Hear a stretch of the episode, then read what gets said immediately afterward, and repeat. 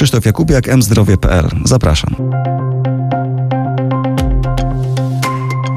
Witam Państwa na kolejnej audycji podcast mzdrowie.pl poświęcony systemowi ochrony zdrowia opartemu na wartości, czy też na wartościach, jak chcą niektórzy.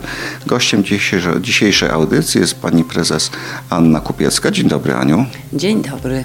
Kierujesz Fundacją Onkokafe Razem Lepiej, zajmujesz się y, pomocą pacjentom chorym na nowotwory. Jak z tego punktu widzenia brzmi y, system ochrony zdrowia oparty na wartości. Rzeczywiście pomagamy pacjentom onkologicznym różnym, onkologicznym i ich bliskim również, osobom, które im towarzyszą, bo to nie zawsze są rodziny. To już trwa wiele lat, bo to już niemalże 10 lat e, i ta perspektywa jest rzeczywiście taka bardzo szeroka e, i różnorodna w odniesieniu do tego hasła.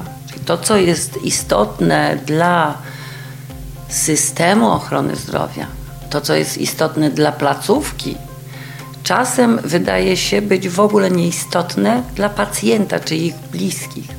Dla pacjentów w głównej mierze system oparty na wartości rozumiany byłby przez e, tę wartość, którą oni odczuwają już sami na sobie w swoim praktycznym e, życiu pacjenta, czyli na tej ścieżce onkologicznej. Ta wartość rzeczywiście może być bardzo różna w zależności od nowotworu e, i poczucie tej wartości również może jest bardzo zmienne, e, bo na pewnych etapach e, procesu diagnostycznego czy leczenia jest jedne rzeczy są bardziej istotne, inne mniej. To się zmienia w trakcie, a ta ścieżka pacjenta często trwa bardzo długo, bo zaczyna się od diagnostyki, ale często często trwa lata, lata e, dłużej, po wyleczeniu również. I tę wartość odbieraną przez pacjenta ocenia się przez te wszystkie lata.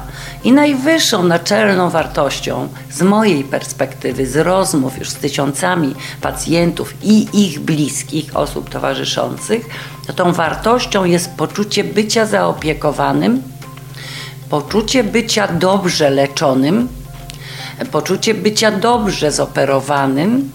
A co oznacza dobrze? No właśnie, co oznacza dobrze? Gdzie jest ta, ten cel najważniejszy? Hmm, najważniejszym celem jest to, aby pacjent miał poczucie, że jest w dobrych rękach ten profesjonalizm, profesjonalizm wyrażony również w umiejętności komunikacji z pacjentem, bo często ten odbiór y, poczucia bycia zaopiekowanym jest wielce subiektywny, bo in, inaczej odbiera to osoba z małej miejscowości, inaczej z dużej, z, róż, różnimy się bardzo, a nowotwór dotyka wszystkich. W związku z tym system opieki zdrowotnej powinien zaopiekowywać pacjenta tak, jak jemu jest to potrzebne, to jest raz, zachowując oczywiście pełen profesjonalizm w standardach y, podejścia do pacjenta, czy też w standardach leczenia. Jednak w Polsce myślę, mm, to poczucie zaufania i poczucie bycia zaopiekowanym, czyli to poczucie wartości w tym leczeniu, no jest bardzo niskie i jesteśmy daleko, daleko za innymi systemami z mojej perspektywy. To od razu zadam pytanie, jak te takie e, rzeczy, o których mówisz, które są właściwie takie miękkie, ulotne, jakie można zmierzyć? No bo jeżeli mówimy o systemie opartym na wartości, to tę wartość dodatkową, dodaną, którą dostarcza pacjentowi lekarz, leczenie, szpital, terapia, opieka, w jaki sposób ją zmierzyć, skwantyfikować?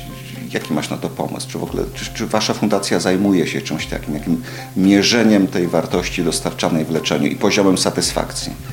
My się zajmujemy przede wszystkim, jak większość fundacji czy organizacji e, zajmujących się pacjentami onkologicznymi w Polsce, to sprzątaniem bałaganu, leczeniem ran, zaopiekowywaniem smutków, e, albo uzupełnianiem wszystkiego tego, czego nie daje system właśnie. I to jest nasza rola, rola organizacji pacjenckich. Ona polega również na e, uzupełnianiu wiedzy jakiej pacjenci nie dostali. A często chodzi tutaj o wiedzę specjalistyczną, o wiedzę z zakresu chociażby terapii, o wiedzę z zakresu rehabilitacji, o wiedzę z zakresu chirurgii. To wszystko pacjent powinien dostać w placówce Polsce tak się dotychczas nie dzieje. Dostają to pacjenci bardzo często, rzeczywiście w organizacjach pacjenckich. Ale wspomniałeś o tym, że, że, to są, że mówimy tylko o tych rzeczach miękkich. To tutaj się zdecydowanie nie zgodzę.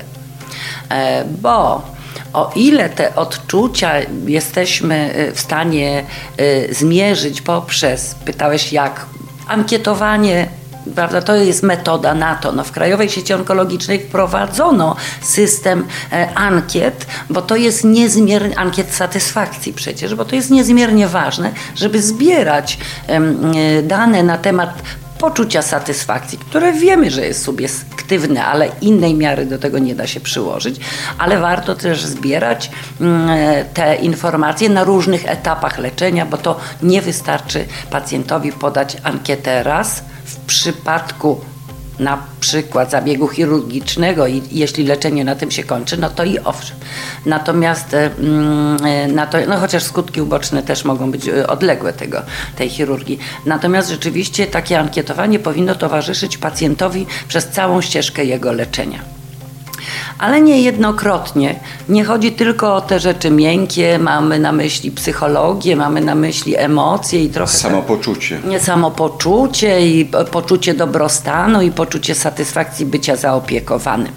E, I ono nie zawsze udaje się je uzyskać, bo każdy człowiek jest inny i być może e, jest pacjent, który nigdy nie e, uzyska takiego poczucia bycia zaopiekowany, bo to jest niewykonalne na przykład w jego przypadku. Ale w skład tych informacji, o których mówię, wchodzą bardzo często i to w coraz większym stopniu informacje na temat chociażby leczenia, czyli przebiegu leczenia dostępnych terapii, możliwości terapeutycznych, możliwości terapeutycznych w kraju bądź za granicą, rozwiązań, które są proponowane w Polsce versus rozwiązania dotyczące terapii e, szeroko pojęte, które są stosowane w świecie.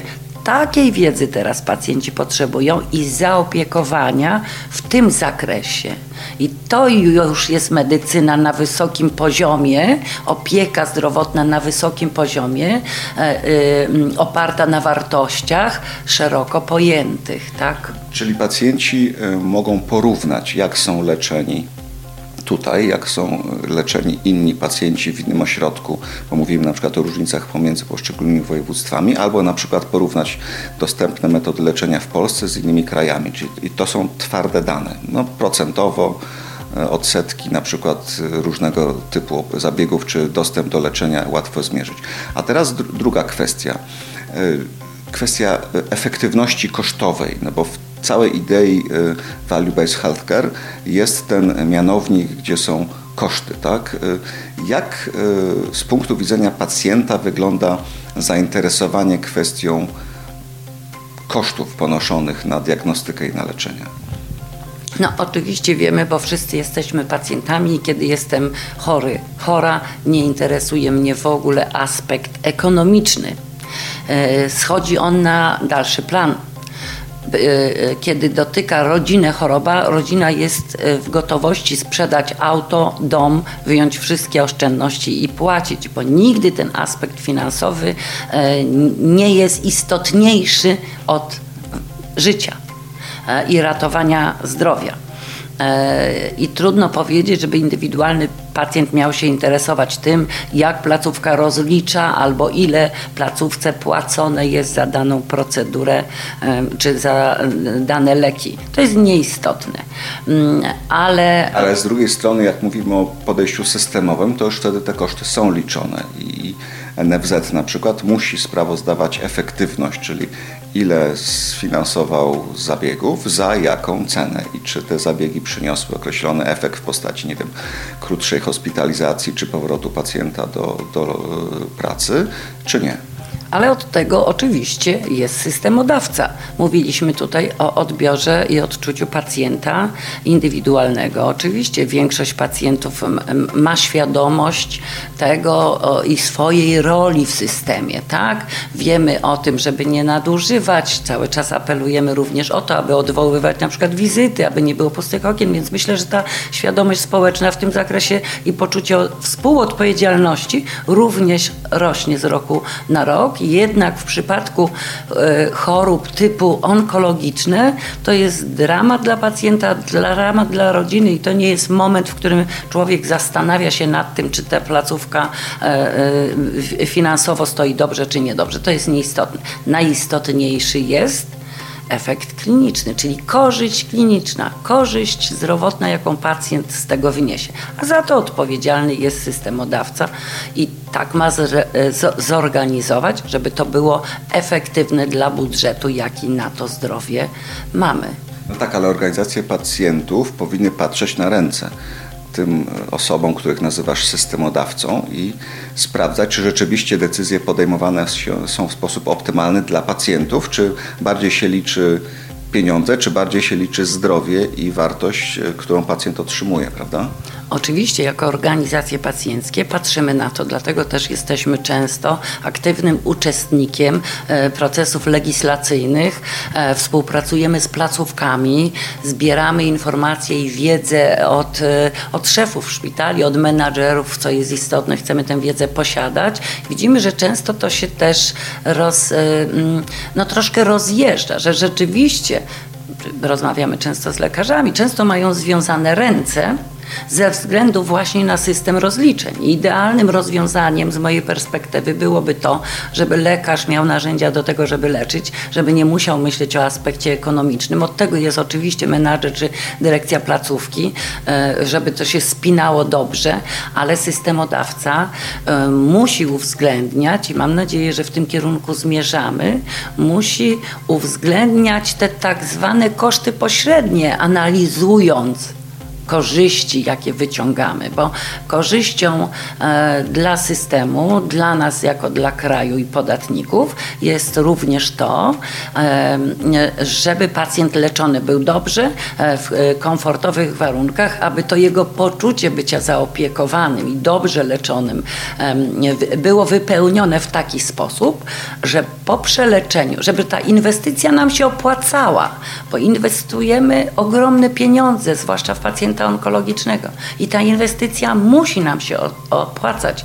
My nie możemy marnować pieniędzy w taki sposób, że inwestujemy w pacjenta e, gigantyczne setki tysięcy złotych, a finalnie wychodzi nam z tego zrujnowany człowiek, który nie nadaje się do pracy, nie nadaje się do życia e, społecznego, nie nadaje się do pełnienia swoich ról w rodzinie, ponieważ system go tak przeciągnął z prawa na lewo, od placówki do placówki, od nietrafionego leczenia do nietrafionego leczenia, przez pięć niepotrzebnych operacji zamiast jednej czy dwóch, wychodzi nam wrak człowieka. I to są czyste, żywe pieniądze. No właśnie, czyste, żywe pieniądze. U nas, w naszym systemie, płacimy za świadczenie za lek, za operację, za wizytę. Nie płacimy za efekt, który ten lek czy operacja przynosi. Czy myślisz, że jest szansa na to, żeby zmienić właśnie system płacenia, system rozliczania tych pieniędzy właśnie w tym kierunku?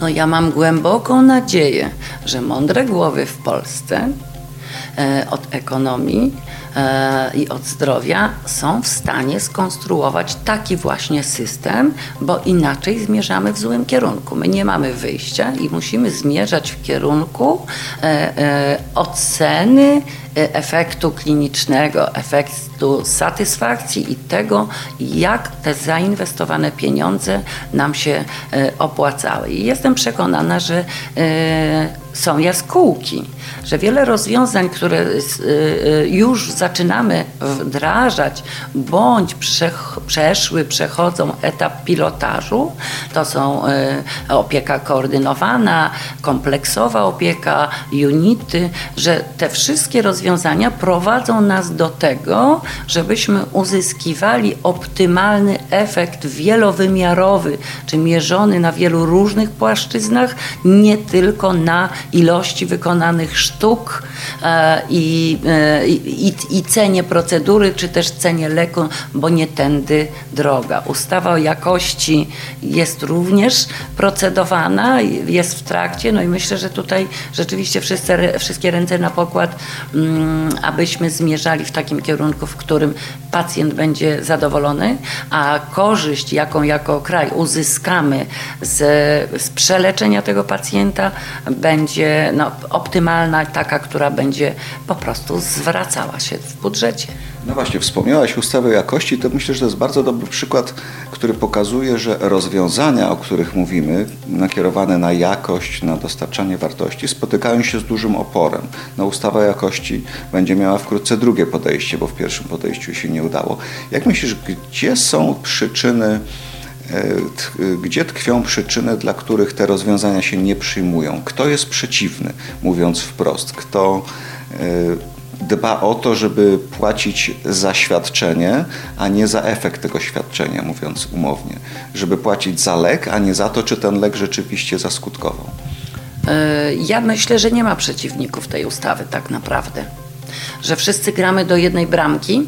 E, jedynie proces jej tworzenia, a w zasadzie powinno to brzmieć współtworzenia, nie przebiegał po prostu prawidłowo dotychczas, bo też tego się uczymy, żeby e, rozwiązania legislacyjne, żeby ustawy powstawały w wyniku szerokiego, konstruktywnego dialogu z różnymi uczestnikami systemu, z różnymi mm, e, odbiorcami, e, ponieważ każde zdanie jest istotne. Tutaj rola organizacji pacjenckich w ostatnich latach, zwłaszcza w onkologii, niezmiernie wzrosła, organizacji jako ekspertów, także no, muszą być wzięte pod uwagę wszystkie głosy głosy. Myślę, że przeciwników nie ma, bo jednak wszyscy jesteśmy potencjalnymi pacjentami, jeśli nie już pacjentami. Także gramy do jednej bramki, szeroko przedyskutujemy i ja myślę, że jesteś trochę za bardzo optymistyczna, bo na przykład szpitale. Szpitalom chyba nie zależy na tym, żeby ktoś im patrzył na ręce i weryfikował e, efekty leczenia. Chcą mieć płacone za wykonaną operację. Tak samo, czy firmy farmaceutyczne są gotowe uzależnić pieniądze, które otrzymują za lek od tego, czy ten lek leczy. No jest do, do tej pory chyba niewiele przypadków takich właśnie umów e, refundacyjnych, które by warunkowały płatność za, od, od efektu klinicznego. Czy naprawdę uważasz, że wszyscy chcą grać do jednej bramki?